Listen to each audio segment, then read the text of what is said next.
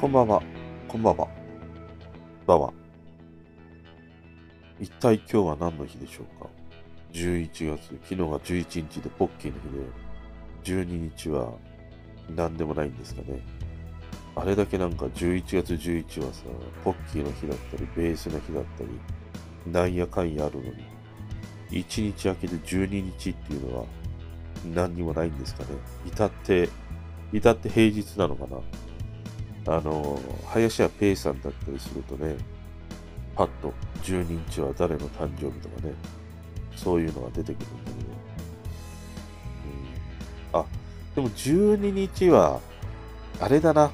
確かこの間話した岩崎宏美の誕生日じゃなかったかな。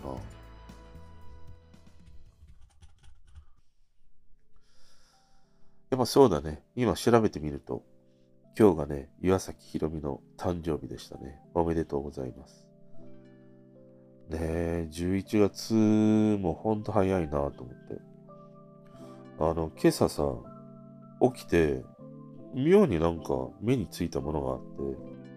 俺は冬さ、毛布1枚なんだよね。で、その毛布もただの毛布ではなくて、電気毛布なんだけど、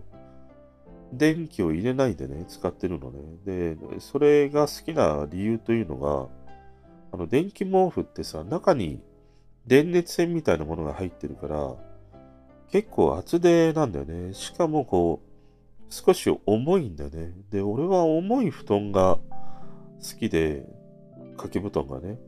だからさ、ああいうそのホテルとか旅館に行くと、妙に落ち着かないんだよね。まあ、落ち着かない以前に、そんなにあの、ホテルとかって空調がしっかりしてるから、がっつり布団をかけて寝るっていうこともあんまりないようにも思うんだけどね。でもなんかホテルで言うとちょっと思い出したのが、あの、ビジネスホテル系はさ、もうおしなべてどこも本当に腰が痛くなるんね。あの、めちゃくちゃにさ、朝ね。だから昔、あちこちね、地方に行くような仕事をしていた時ってビジネスホテルを使うんだけど、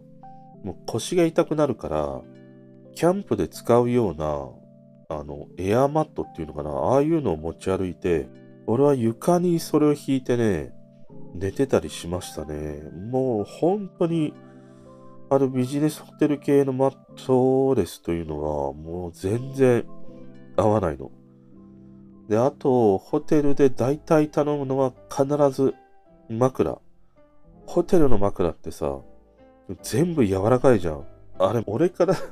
すると、もう枕じゃないんだよね。ただの綿なんだよね。全然その頭を支えてくれないから、大体そば柄の枕を頼むんだよね。で、あれ、そば柄の枕って、そばアレルギーのね、人とかは、ものすごく、こう、なんていうの、危険なんでしょ？ただ幸いにして、そういう俺はアレルギーがないから、もう必ず枕はね、そば柄の枕があれば、それを頼むっていう風にね、してたりしたんだけどね。で、まあそんなさ、ビジネスホテルの中で、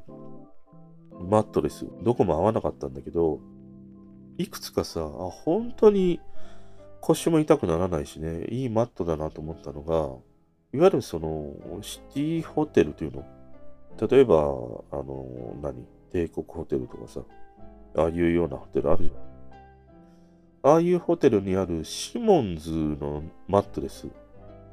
あれは単純に、あ、まあいいなっていう。あの、朝腰も痛くならないし、よかったの。でね、思いのほかすごく良かったのは、テンピュールね、今あんまり、ところのような低反発系がね、そんなに流行らなくなって、今は割とこう高反発というのかな。腰が落ちないマットレスみたいなものが流行りで、テンピュール系のああいう低反発ってね、一頃よりは効かなくなったんだけど、あの、テンピュールのマットレスを使っているホテルがあって、どこだったかな？大阪か名古屋かなんかの JAL ホテルかなんかだったんだけど、あの時はちょっと感動したね。あ、テンピュールってもう絶対低反発で腰がゆっくり落ちていくから、もう次の日役立たず状態だなと思って。そしたらね、テンピュールは腰が痛くなりませんでしたね。あとその旅館に聞こう聞こうと思いながら、聞き忘れてしまってたのを思い出したんだけど、あの、星のや、旅館というのかな、まあなんかチェーン店系のね、ちょっと高めの星のやね。あれのナスだったかなナスじゃないな。ナスだったかなの星のや行った時に、星のやのあのベッドもすごく良かった。あの、いわゆる、なんていうの？床置きのベッド。低いタイプのベッドなんだけど、枕もさ、めちゃくちゃふかふかなんだよね。で、なんかもう、その時お酒飲んじゃったから、そばからの枕頼み忘れててさ、そのふかふかの枕で寝てしまってたのね。で、布団もものすごいふかふかっていうことではないんだけど、まあ適度な反発はありながらも、でも俺にとっては割とふかふかだったりしたんだよね。で、次の日、朝起きてみると、めちゃくちゃ体がすっきりしてて、で、あのー、枕もね、すごく良くて、あの星の屋のベッドはね、どこのマットレスかすげえ、あ、聞きたいなと思って。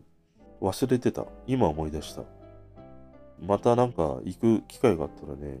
聞いてみたいなと思ったりしましたね。だからね、もう俺、ホテルが本当嫌なのね。できれば、もう旅館が一番いい。旅館は布団だからさ、まあなんかマットレスみたいなものがあっても、それ取ればさ、布団で寝れるじゃん。で、布団2枚ぐらい引けば、ね、ペタペタのせんべいにもならないからね。だからね、腰がやっぱり俺はあんまり良くないので、今家で使ってるのはね、あの、モットンだね。モットンのマットレスを使ってますね。何センチだろう ?7 センチとか8センチぐらい。一番厚いやつを確か買ったのかな。ただそれも、やっぱりこう、へたってくるんだよね。だから俺は、モットンのマットレスの上に、普通の昔からのね、綿布団、あれを引いて二重にしてるんだよね。そうすると、腰の部分がそんなに沈まないんだよね。あの、モットの時1枚よりも。だからそれだとね、ものすごくよく寝れるので、